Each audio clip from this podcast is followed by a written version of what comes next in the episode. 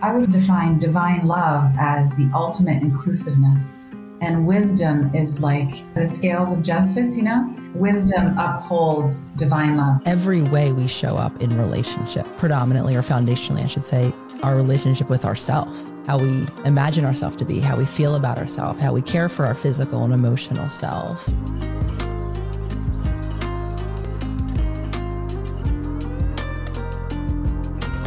Welcome to Commune. My name is Jeff Krasno.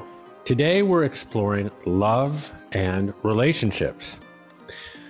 Now, our understanding of love is complex and multifaceted. There is platonic love, or love as its ideal form. There is biochemical love, like the oxytocin spurred love a mother feels for a newborn.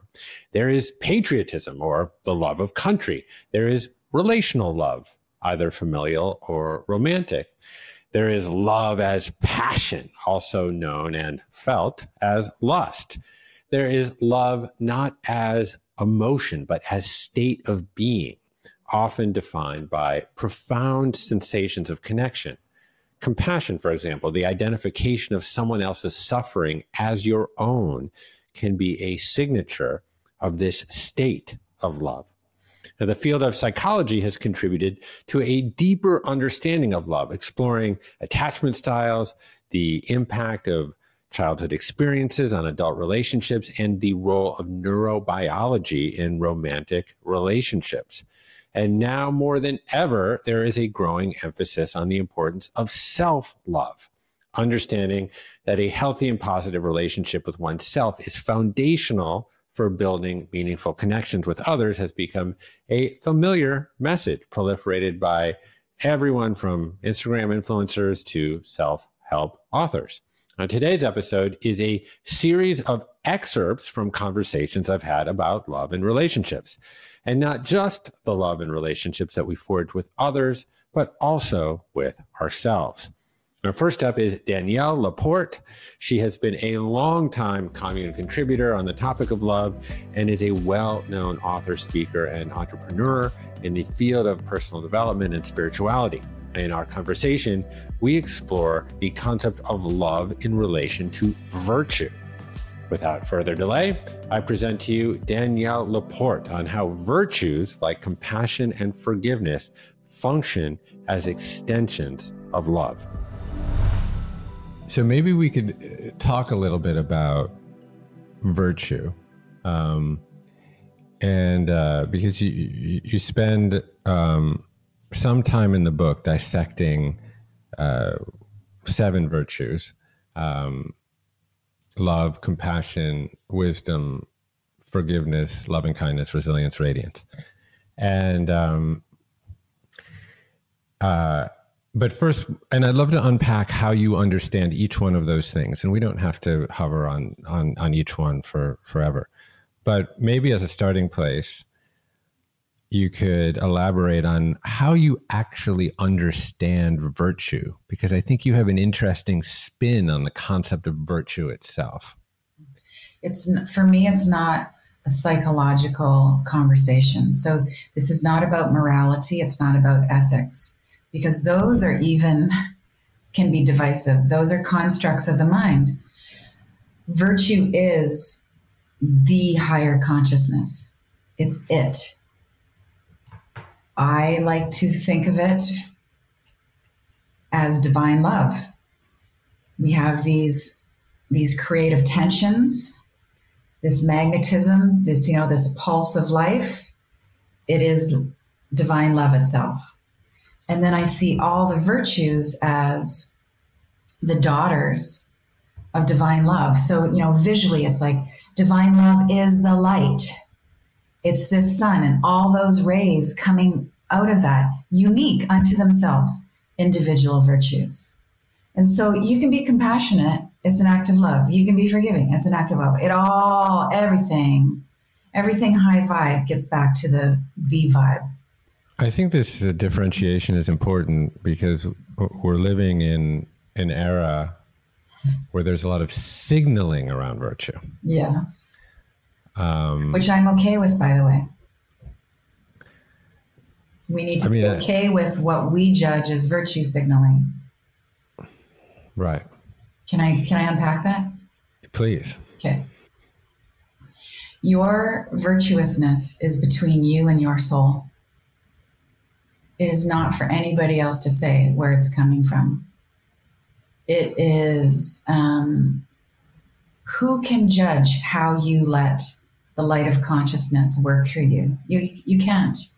And the fact that anybody would stand up and say, that is not loving enough. There is a motive underneath that. That needs to be questioned in and of itself. Are you not loving enough that you can sit back, not judge, or just let it unfold as it will? Hmm. I think when we, y- yes, there's some of us who have the lucidity, the wisdom to say, okay, that's performative that donation is just for a tax write off. They're just halo polishing. Sure, it's happening all the time. Let them do it.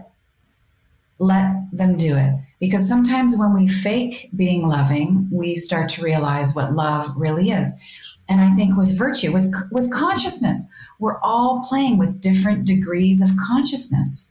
So, like, you know, just just play, just pretend to be compassionate. See what happens see how it feels. And you go, oh, wow, oh, that kind of felt good. And I got a thank you note and I slept better that night. Okay, play with a little more. Oh, and then you will get, wow, I was faux compassionate. Now I'm really compassionate. And then I think there are some, there are, there are some of us who we just hit our strides with a particular virtue and when you really are being the virtue, you don't even know. Someone can say to you, "Wow, you're so compassionate," and you, you know, and that person just kind of shrug and say, "Well, what do you mean?" You're they're embodied. Yeah. So enough with the virtue signaling, canceling. Is what I'm really trying to say. Yeah. I mean, um, the Tao has a fantastic um, exposition on, on virtue. Um, a- and really has a very um, an understanding of virtue much more similar to to yours, I believe. It, it's not tied to um, relative morality or ethics. Really, they are states to be embodied, and most often being virtuous is actually moving with nature's course. Uh, and there is a refined and intuitive skill to it. It's not just a complete surrender, though sometimes you can move down the river with greater ease if you just let yourself go limp. but it is actually an application of the rudder such that, you know, you're leveraging nature's way down the course of life. And uh, and, the Tao says great virtue, which is the de, the te in the Tao Te Ching is actually translated as virtue, but great virtue does not virtue signal, so it is true virtue. Cheap virtue merely virtue signals, so it's not virtue after all. Great virtue is spontaneous, hence it is non-transactional. Cheap virtue is contrived and is transactional. This has been a powerful lens for me during this time because you know you and I and everyone. I mean, our lives are very public, um, and uh, you know the Serengeti of social media is, is cruel. yeah, yeah. Is is cruel. Influencers the new gladiators. Yeah. Yeah, right. Um, and um, and so when I find myself, we, I mean, we have no choice but into to, but to be in nature's course. It's just happening. So I mean, and you say this. I, I mean, I of course, when you write a book, it's yours. But then you like release it out into the world.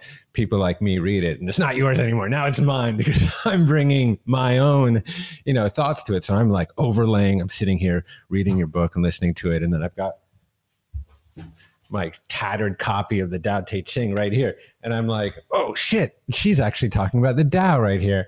And you know, um, and so I mean, I think you, you you point to this in the book that we have no choice. I mean, we are in the current um, of life, and uh, and you know, are we going to swim upstream? And um, and that's surely the easiest way to exhaust ourselves and to drown. Or are we going to become um, skillful in navigating nature's course and move with it. And um, uh, so and, and there's great gratification in that. I mean maybe we could talk specifically about compassion, for example. Um, like what your understanding and experience of compassion is, because it's when you're there, it's it is one of the most gratifying places to be. I think compassion has a lot to do with mercy.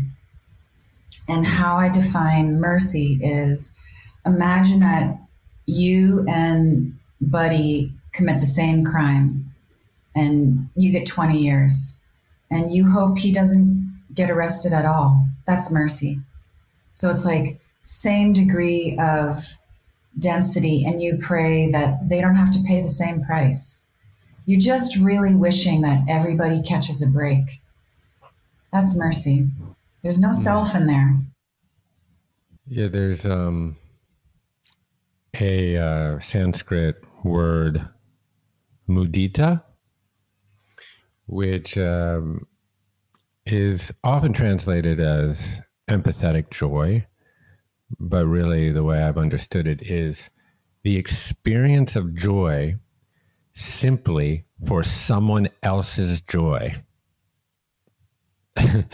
and um, and it's a very uh, not that a spiritual journey deserves to be measured or gauged, but sometimes I think about this and apply it to myself where you know i see someone achieve something great and what emotion comes up.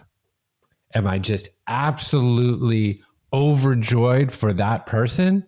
Or is there a little voice saying like that's a projection of your unfulfilled potential like onto that person and i feel envious or jealous etc um, but I, I think when you well up with joy, or this also could be true for um, for tears or pain, to identify someone else's suffering as your own.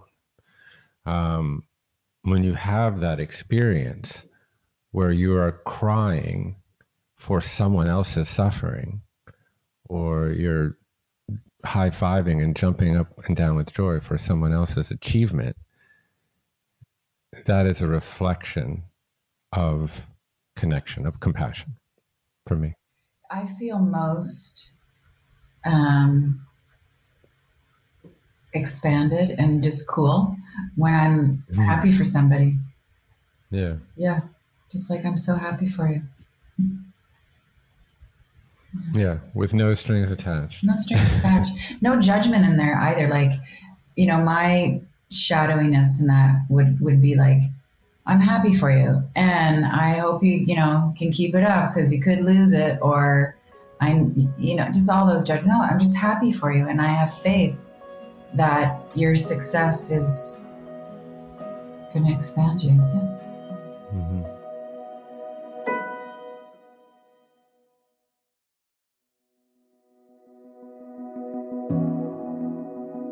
You talk about the experience of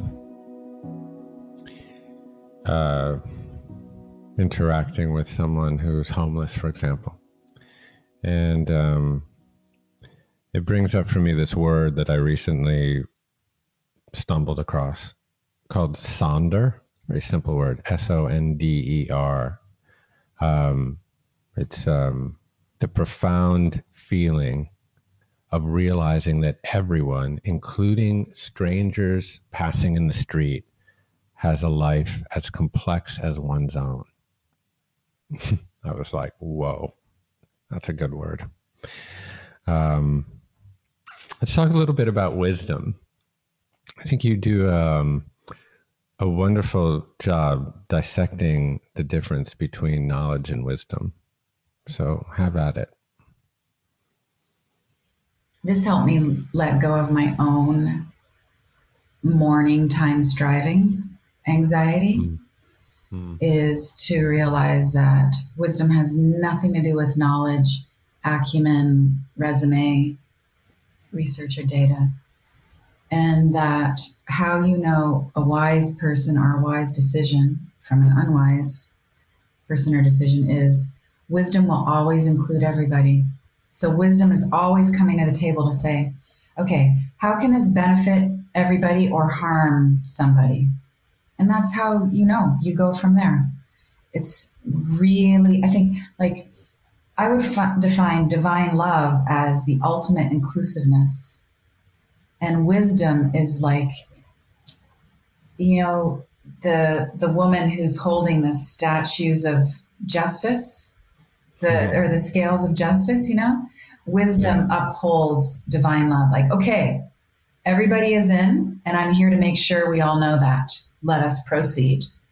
And it and it can happen. We know when we're in the presence of a wise person. It's someone can be simple. They could be working in a factory, they could be digging ditches, they could be a guru.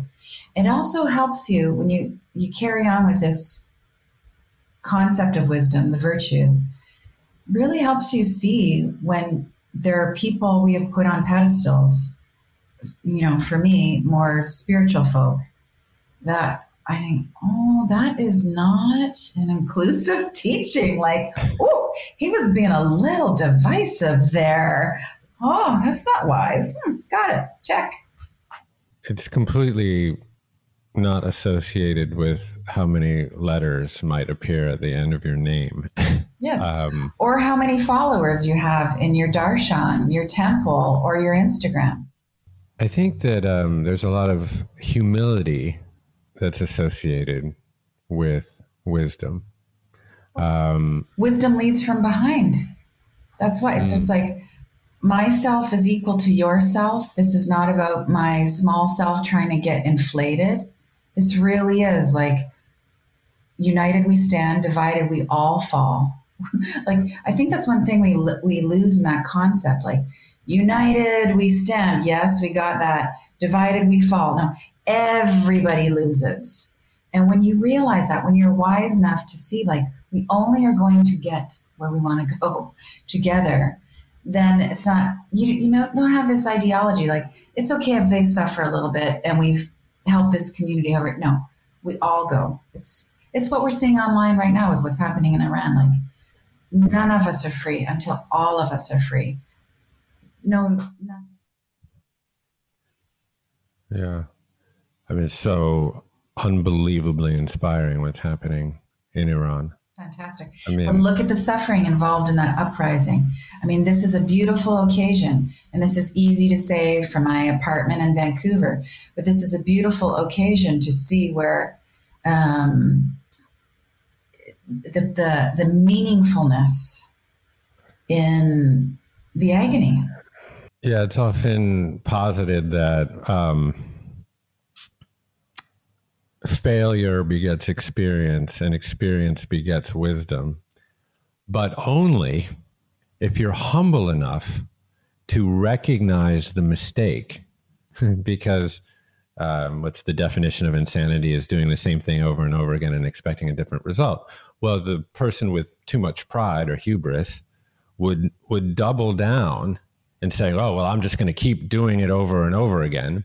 But the wise person actually understands and acknowledges uh, his or her own deficiency or his or her own mistake and is humble enough to learn from it. Yes, wisdom is always integrating. Wisdom is not predicated on life experience. We all know people who have traveled the world, built businesses, all the things, and are still still ogres, right? So it comes through through love. So that learning from experience is an act of love. You bring the experience in, you apply some gentleness, it becomes a part of you. You get Mm. wiser. Yes. Um, let's talk a little bit about forgiveness. Oh, okay. I think it's the reason we incarnate. I think we are here, I think we exist on this planet in this dimension to forgive. And, you know, my favorite kind of phrase over the last year is hey, everybody, uh, the heart is for giving. And then you give it a nice poetic pause and every you know you see the eyes light up and they go oh the heart's forgiving. The heart is forgiving and when we are not giving of love when we are not forgiving we are not being our true nature. We're in denial of our power. And that being the case like i think forgiveness is actually our default and we want to forgive. And i've had this experience myself where you know, I was in a I was in a car accident and it was the other guy's fault. My car was total and I walked away.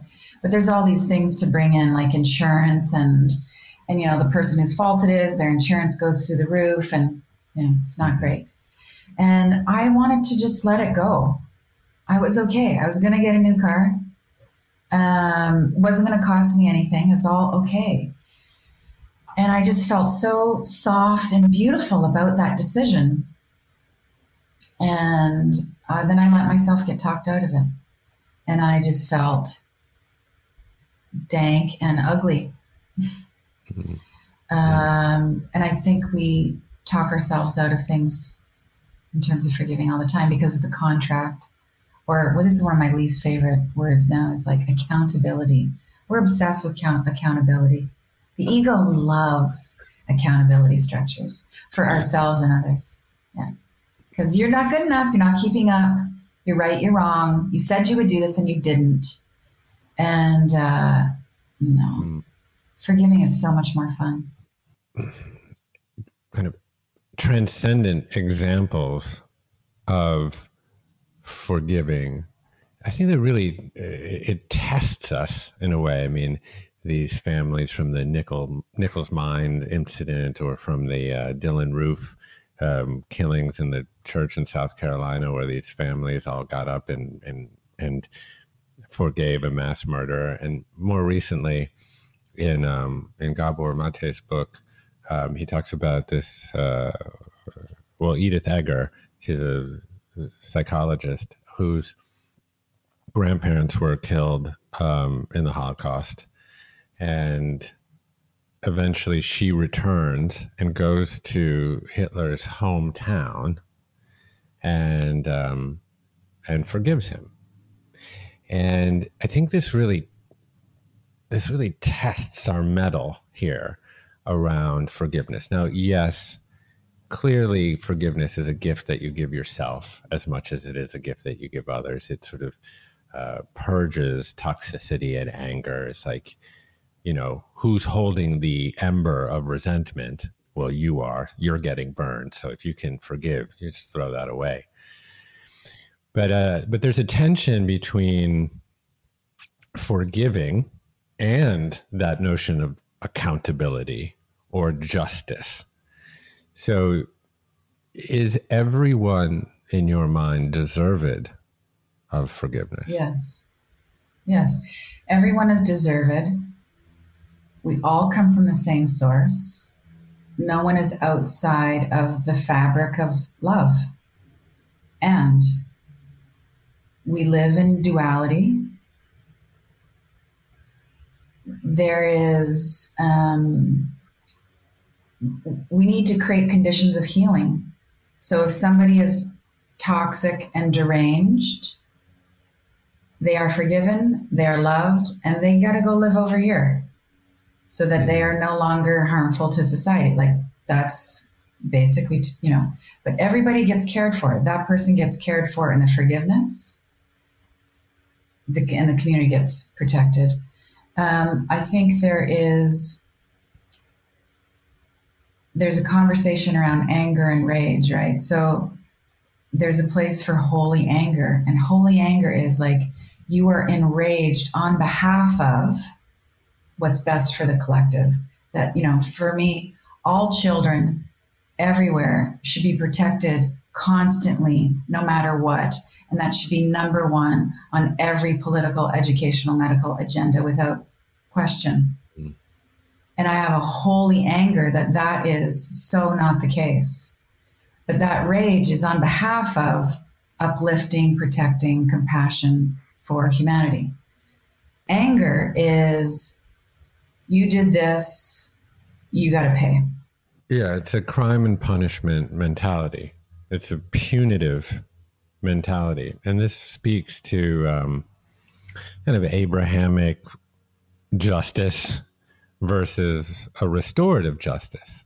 Like a restorative justice would is much more focused on the harm that was done, on who was harmed, and how do we help make that person whole? How do we help the healing process?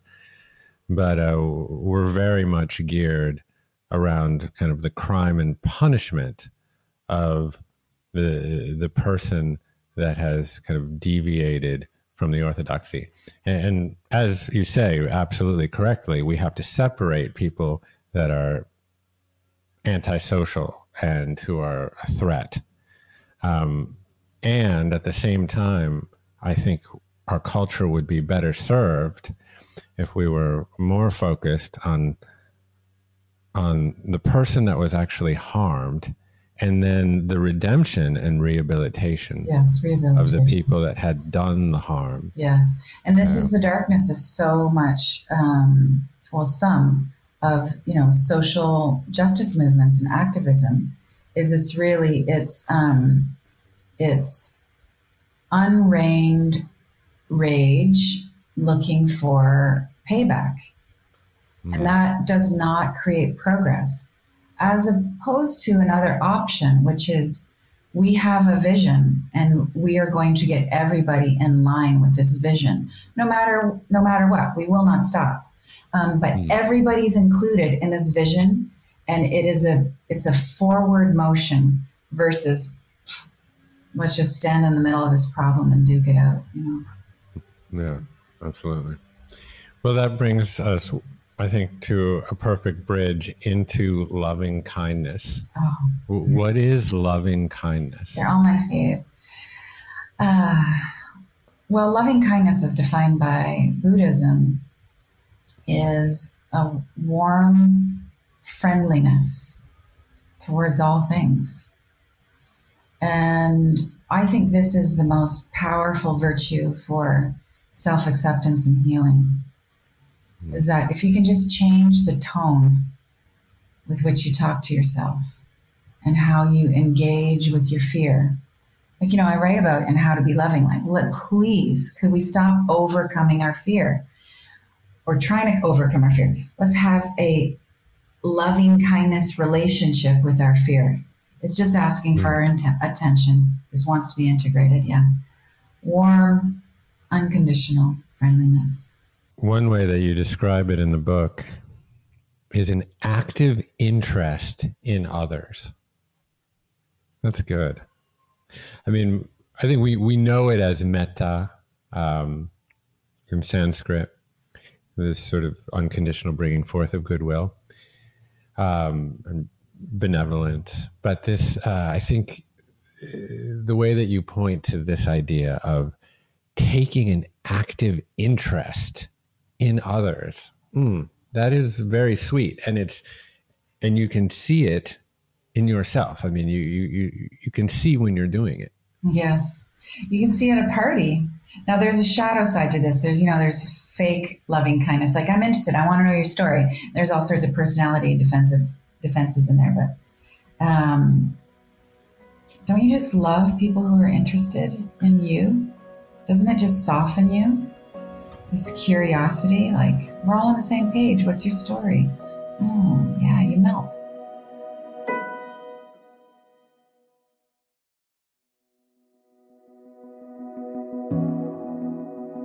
To sum up, Danielle collectively presents a perspective on virtue, wisdom, forgiveness, and loving kindness that emphasize inclusiveness, non judgment, and the transformative power of these virtues in personal and collective growth. It is not for others to judge where virtue comes from in an individual. And the act of judging itself may even indicate a lack of love. Uh, next up is holistic psychologist and author Dr. Nicole LePera. In our conversation, we explored how our childhood experiences can shape beliefs and behaviors in our adult relationships. And then Nicole highlights the importance of paying attention to our body's signals in order to become better attuned with our hearts. So here you have Dr. Nicole LePera. We generally when relationships are working, we generally are trying to foist the uh, responsibility for change on the partner. And then every once in a while, we look back in at ourselves and be like, wait, I'm having the same relationship over and over again. Who's the problem here? um, and sometimes those uh, Satori are, are hitting, hidden in plain sight. And I, I, think you bring out that, that in the book, but it, it made me examine my own relationships. Um, Uh, you know, as well. I mean, do you feel that most unhealthy relationships generally have their root in these early childhood trauma or adverse experiences?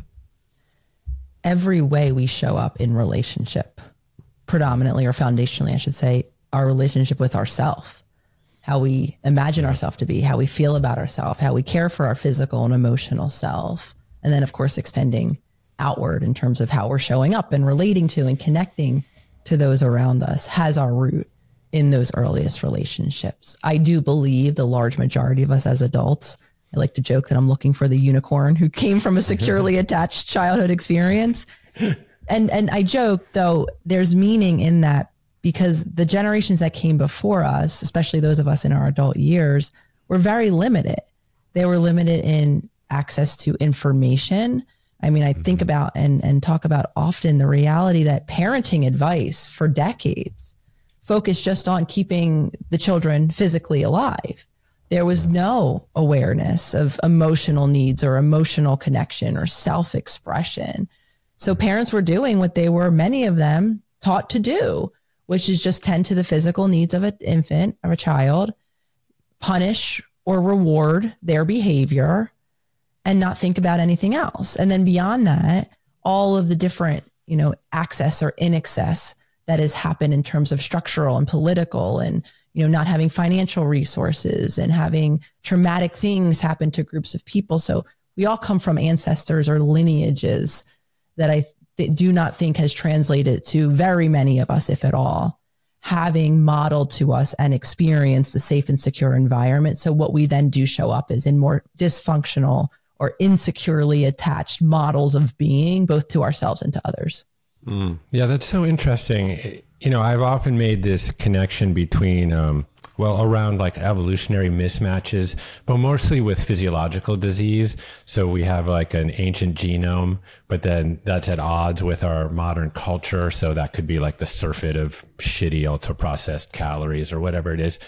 Um, and that we are simply not evolved to manage that those that aspect of like modern human artifice but I haven't ever really made that direct connection. I think that you're making, which I think is fascinating, which is there is also an uh, evolutionary mismatch with how our relationships function, where, you know, in hunter gatherer days you know there's an african parable like it literally it takes a village to raise a child right? Well that's actually rooted in something that actually was true.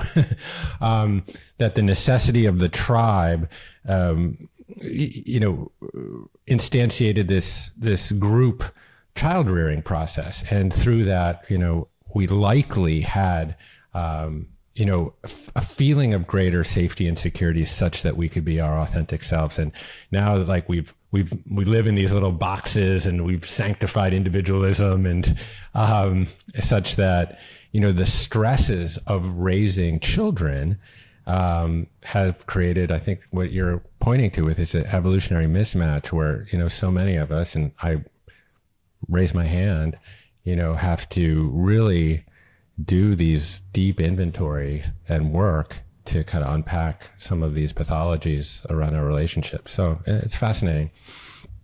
Um, you talk about in the absence of safety and security um, that we begin to step into these alternate roles uh, of ourselves, sort of this folklore of who we think we are, and you you outline some of these archetypal uh, conditioned selves. Can you unpack that and, and, maybe enumerate what some of those more like prominent archetypes are? Because I think people will be able to see themselves in that. I, I know I did. In childhood, when we are, I mean, we're the, I think, if not the only one of the few mammal species that are born not fully developed. We're still developing. We're actually developing. Right. It's pretty mind blowing when I learned our brains, at least into our 20s. So we need to really simplify what that means for us as humans. We need someone to care for us. We cannot care. We're not like most animals where, you know, they're they're birthed and I mean some of the, you know, parents leave and that's like yeah. off on your own out into the tundra you yeah. go, Godspeed. Um, and so we need to be in connection. We need someone showing up in service of at bare minimum our physical survival. So with that being the case, and with us being very attuned to the world around us, always trying to make sense of it, understand it, gather meaning from it, self define based on it, we will, because we need those connections to continue our life experience, we will not, we do not, A, have the emotional maturity to be able to zoom out as we gain into adulthood and understand all of the different complex factors that might be contributing to our caregiver's presence or lack thereof or behaviors, whatever they might be. So we don't have that maturity. So we can't essentially assign any other blame than it must be something we're doing or not doing that's causing our caregiver to act or to care for us in the adequate or inadequate way that they're caring for us or in what's called an egocentric point of view. We can't understand that it had nothing to do with us. It has their own childhood, you know, that's contributing to it or their own financial circumstances or the fact that they're caring for several other of our siblings. It becomes about us. And in that state of dependency, we need to increase the likelihood that they still continue to care for us in some way, that they show up again in whatever limited way that they are able to show up. And that's where that process of modifying or adapting begins. You know, all of those moments where we heard not to be a certain way, not to express a certain feeling, not to say a th- certain thing, right? Not to do a certain thing or what will the neighbors think? All of these ways. Or when we do something, it could even be more indirect and mom or dad or whoever the caregiver is explodes with anger or withdraws into the other room. All of this we're attuning to, and we begin to take in that information and then modify ourselves to increase the likelihood that they continue to show up in whatever capacity they're able to. Mm, God, yeah. Yeah, and then these these maladaptive patterns become so, so entrenched, right, in our lives that they become part of of like homeostasis management for us. So we almost like adopt subconsciously these maladaptive versions of ourselves just as a as a mechanism to get through life. It's uh, I mean, I'm not looking for a, free therapy session here, but like when I was a kid, I was very, very chubby throughout my whole upbringing. And I was moving internationally from country to country and, you know, new school, new language every six months or something. And all I wanted was a friend, you know, that was it. All I wanted was to fit in on any level. Of course, I didn't understand the difference between fitting in and belonging. I just was a kid, you know?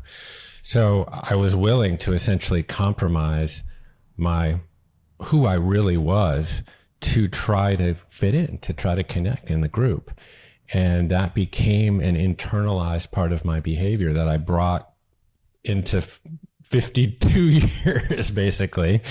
And um, it's only actually relatively recently that I started to unpack it. But, you know, I think one of the uh, archetypes of the conditioned self is this, you know, what I think you call the yes person. But for me, I, I've always thought about it, it's the people pleaser, right? Where I just go through life essentially modifying, every, I'm in this constant dance to be liked uh, and to fit in. And uh, you posted something uh, on Instagram recently, which I thought was fascinating. And Gabor Maté uh, refers to this in his book too, um, about people pleasing and physiological disease, particularly autoimmune disease. Um, maybe you could just kind of poke at that for a second. And when we go back to Jeff, the wisdom that you were sharing in terms of these ways of being, the selves, as I call them, conditioned selves, how they are wired into us subconsciously.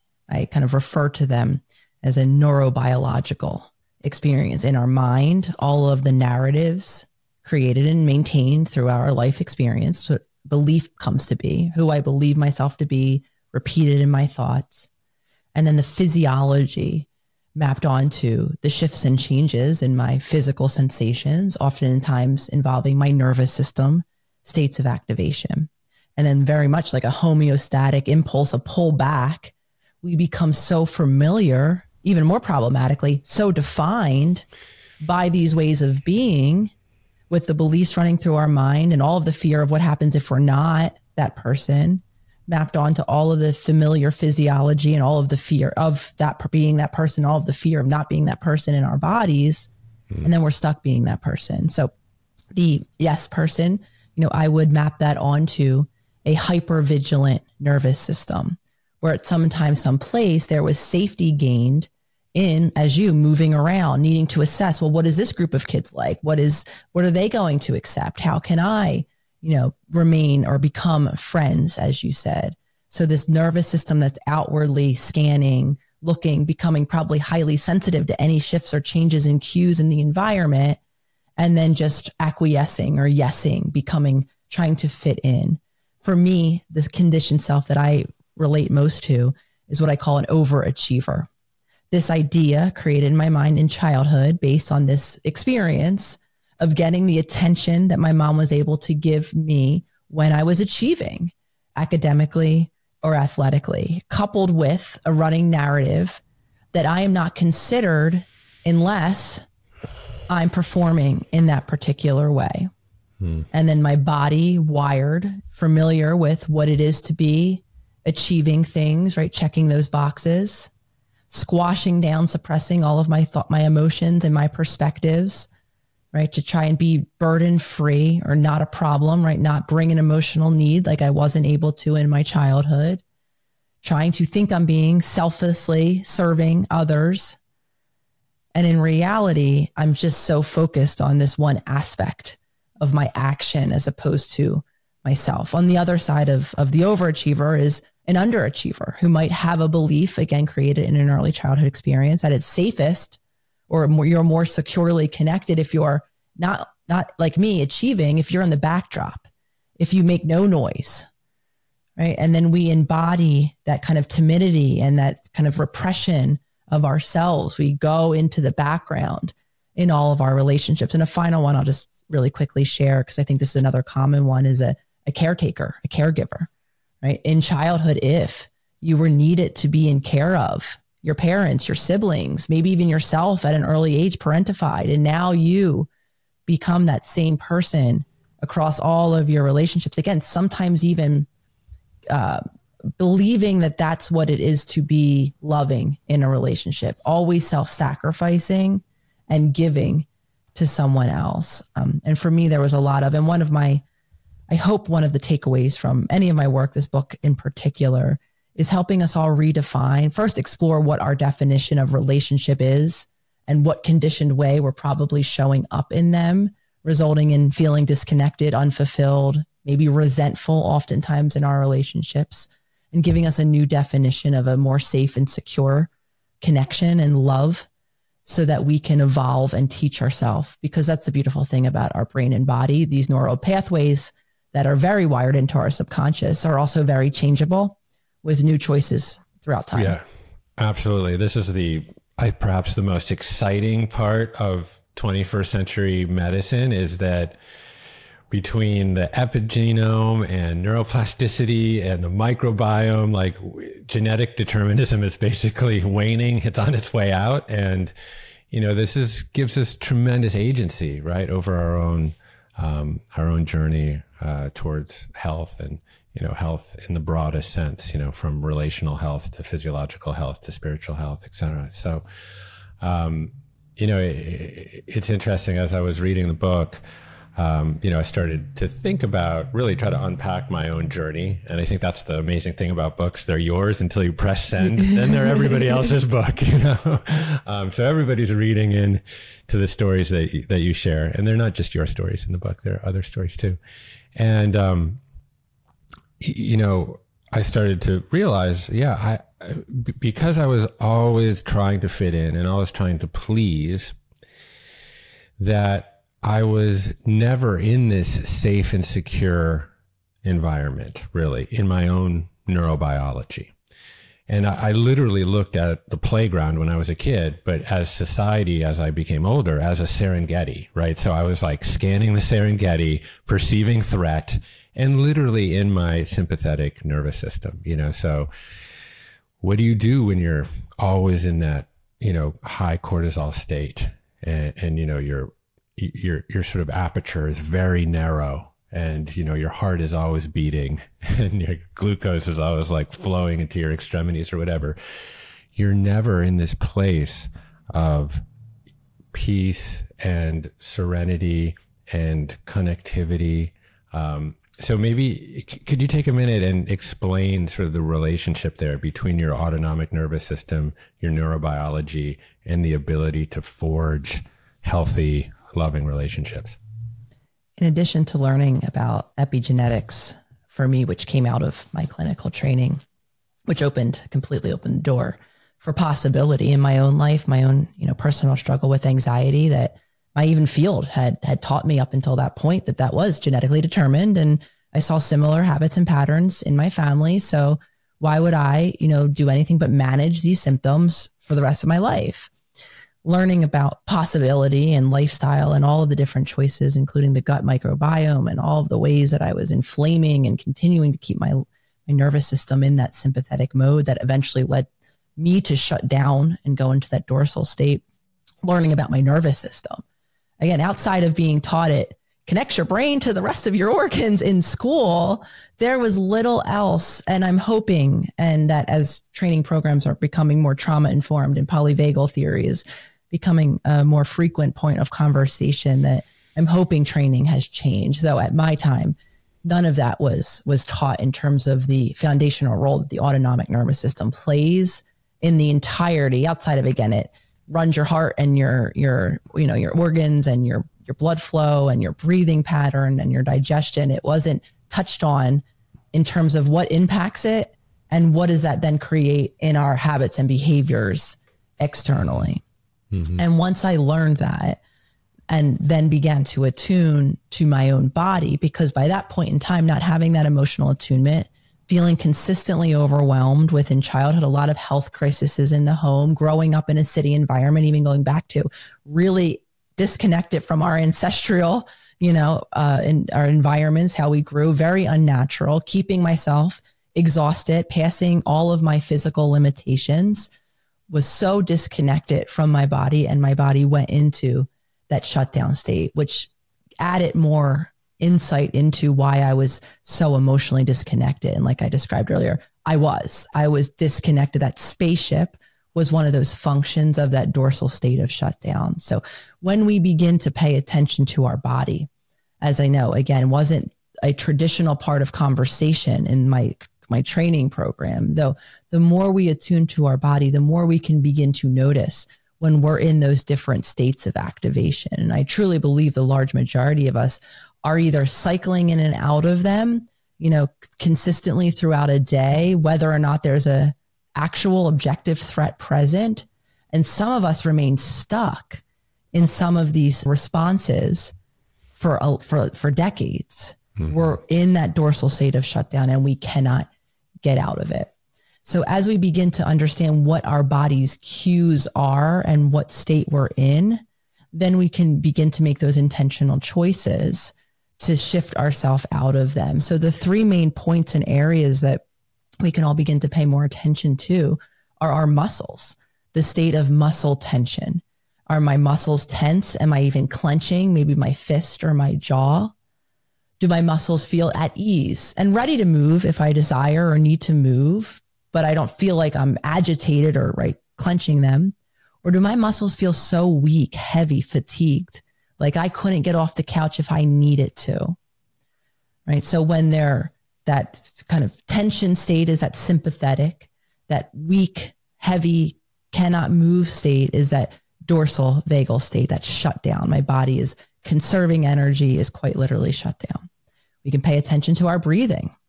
Is it quick and from the chest, indicating that sympathetic activation, right? I'm on edge. I'm waiting for the next shoe to drop.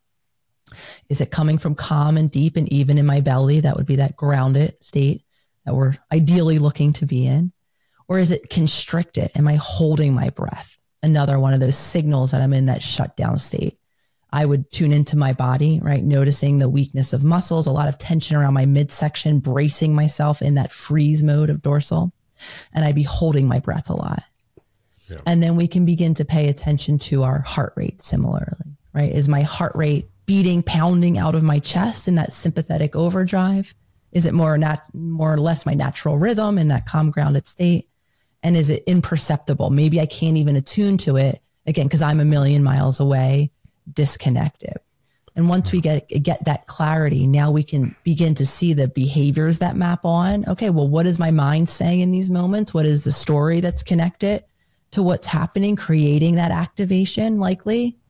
And then ultimately, what am I doing next? In sympathetic, am I hyper vigilant, waiting for the next shoe to drop, having an anxiety experience? Or am I erupting and exploding? I call it eruptor mode. It's another way sympathetic energy can come out. I'm screaming, I'm yelling, right? I'm, I'm criticizing everyone around me.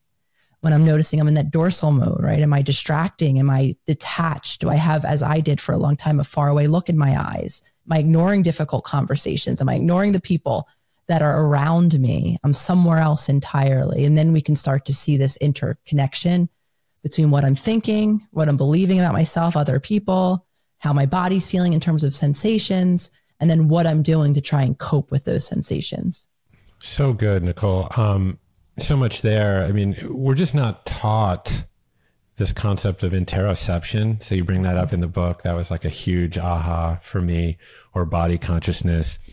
Um, you know, it's funny. I'm a very uh, empirical person. I, I, know you you talk a little bit about that too, about your past, well, and present as a scientist. So you're looking for some good old fashioned enlightenment rationality, you know? I want to say it. yeah. um, for me, like I, uh, as I got onto my health journey, I started to, you know, look at all these, I wear all these devices, Oura rings and continuous glucose monitors and all these things because I was like, oh, well, what I can measure, I can improve, you know, it's like very um, empirical approach to one's health. And it was only actually when I got more attuned with, I guess, what one might call the subjective metrics of, of well being, of really actually trying to put my thumb on how I felt in, instead of just cognitively the labels that I put on it or the, you know, how many milligrams per deciliter my blood glucose was. I actually thought it was very interesting when I could start to merge the two, honestly, when I would like scan my CGM and all, I, you know, I'd be like, whoa, I'm like in crazy peak glucose mode. How do I actually feel right now? There's so many ahas in the book, honestly, that I had. You know, one was just the nature of love itself. Um, I think so many of us associate love with passion and with a more kind of agitated sympathetic state, but actually truly, and this was elucidated beautifully in the book, it really does emerge from this parasympathetic state. And so th- that only underscores the importance of creating secure and safe environments for yourself.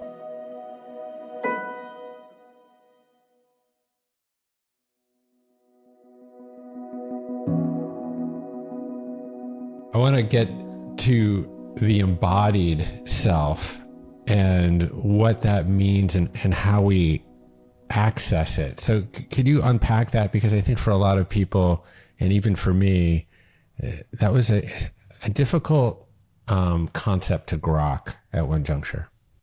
You, I think, beautifully even illustrated it in terms of first realizing. Um, I always will break change, transformation down into two steps, simplified. Of course, the first one is become conscious of, of what's happening or not happening in any given moment so that you can make that second step, which is new choices to do or shift or change or transform whatever it is that you want. And you, you Jeff, beautifully illustrated it when you said, I, I notice I'm, I like numbers, right? I like to kind of have this external think about, maybe even consume the content that teaches me the glucose number that I have to have and right, thinking, thinking, thinking. And I noticed that I wasn't able to, or I wasn't naturally or consistently shifted into marrying that with, oh, okay, well, this number is the objective representation of internally these sensations. And I'm saying that there because I do believe a lot of us, in terms of the embodied self, we spend a lot of time disconnected from our physical vessel, our person, often for protective reasons, because it's safer to be thinking about things, to be reading books, sometimes even in ways that are celebrated or acknowledged as helpful, right, in our society, consuming information. Look at all the information we have available to us. There's a million different perspectives about each, you know, subject you want to think about in the analytic world or the psycho- psychological world. I think a lot of times there's this mis- this interpretation or idea that endless self-analysis is helpful while I'm engaging in my therapy practice. I'm thinking about myself. I'm observing myself. And if we're again only doing it in our minds, not to criticize any of you out there who's like, oh my gosh, I do this. Chances are you're doing that as, as a protection. Because if you were to begin to pay attention to what's in your body, there might be some uh, uncomfortable, overwhelming sensations or emotions happening. So then we think we're doing something positive and we're saying protect it from our embodied presence. And again, that began likely at an early time or an early place where that was a helpful adaptation thinking about things, getting lost in a fantasy world, reading all of the books, worrying about everyone else, keeping our focus away from our body helped us feel safer because there was too many overwhelming feelings that we weren't supported in in coping or in being with and then allowing our body to naturally release them. So the embodied state is that state of presence. I mean, consciousness is really I like to use the I don't know if it's an analogy or metaphor, the you know, picture of the overhead lights on in a room where I'm aware. That's essentially what consciousness is. And I can become aware of the thoughts in my mind. I'm not hyper focused on them. I'm not down the rabbit hole, as I call it, right? I can't, I'm just emerged. When I started to even think about consciousness and teach about it in my first book, How to Do the Work, I realized how many people think we're the thoughts in our head. We don't have mm-hmm. any separation to say, oh, that was a thought I just had. And now I can refocus or unhook my attention from that thought and pay attention to the TV that I'm watching or drop into the body that I'm living in. So when I turn those overhead lights on, I can begin to choose and see what's going on in my mind and unhook and begin to then pay attention to what's going on in my body. And the reason why this is so incredibly important is because our brain or our mind and our body are in communication and it's a two way street all day long. And this is why, for so many of us who have tried affirmations until we're blue in the face, who have tried the gold standard of therapy, CBT. Change your thoughts, right? Change how you feel, change what you do. Mind is powerful. I still use affirmations in my membership, Self Healer Circle. I still use them for myself. Though the other street of information coming up from the body, unless we're in our body to see what messages it's sending, and just to give a quick example, in that childhood of stress, all of the stress in my body, being a hippie at heart, all I would proclaim that I want is peace and love and a moment to just relax right? I'm throwing out my peace signs right now. And in reality, in those moments, hypothetically, a Sunday, I had nothing to do, nothing's going on. There's nothing, it's not always something. I'm in a moment of peace. I couldn't actually relax. I'd hmm. be cleaning the house. I need to do something, you know, I, I can't relax until I'm done this last thing on my to do list. I can't pay attention to the television or the movie I'm trying to watch with my partner, or I'm bringing up fights. I'm agitating my, my relationship with my partner. Why couldn't I relax when that's all I was attesting that I wanted?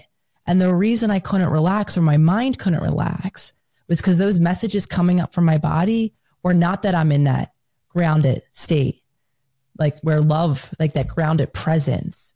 similarly that maps onto like what you're sharing about relationships right? If that's not what we're used to and not having and we don't have those moments in relationships we do begin to define love as this passion this high this low these fights and then this great sex afterward. And we don't actually have a moment because the reality is we don't. Our body is never relaxed. It's not reflected in our mind. So our mind will race with whatever our body is telling it. Hmm. Yeah it's fascinating um, I think we tend to believe that our thoughts control our feelings, that that's a kind of a monodirectional, a one way street. Um, and kind of this top down mentality of like, you know, something happens in the world, my mind puts a salience or a valence on that, and then that goes down my HPA axis or, you know, into my nervous system or whatever. And then there's a neurotransmitter or hormonal thing going on. And then that's causing my heart to palpitate and, you know, my stomach to be uneasy or whatever that happens to be. And another one of the big awakenings, I think, reading the book was understanding sort of the bidirectional nature of this highway where these um, stored neurobiological pathways are creating sensations in the body, which then percolate up to the conscious mind, such that the conscious mind has a thought of like, oh, well, I'm just not worthy, or oh my God, I'm scared of that, or you know, I'm fearful of success or failure or whatever it happens to be.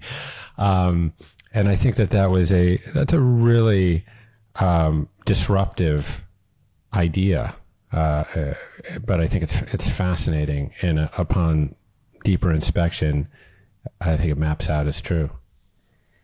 Hand in hand with that, I know for me personally, when I read, I think it's Lisa Bartlett Feldman. I could be miss, miss, miss missing her name a bit, though she writes about um, something called the theory of constructed emotion. Well, let me pull back for one second. Learning that emotions are physiology in the body. They're a messenger, essentially, an interface between how our body, our physical body, our physiological body is, is experiencing the environment around us. They have important information in them, the core emotions, right? And they map onto physiological changes. That to me, because for some reason, I also had this idea that emotions lived in the mind right? These uh, this idea of feelings, and I didn't necessarily understand that. No, that's that's and shifts and changes in my neurobiology, my sensations, and everything in my body. And then learning about the theory of constructed emotions, which argues, and I believe it to be true. There's a lot of different theories of emotions and where emotions come from and what results in an emotion, but this one is the one that resonates most significantly with my life experience and with what I see in, in so many. And that is that emotions are individual constructions right? They are not an objective reality which the simple you know kind of lived example is when two people have the same experience and don't feel the same right? If a door slams and i'm with someone who in their childhood there was a lot of slamming doors or their parents barged in on them and they have a complete startle response jump out of their skin and i simply go oh i wonder what that was.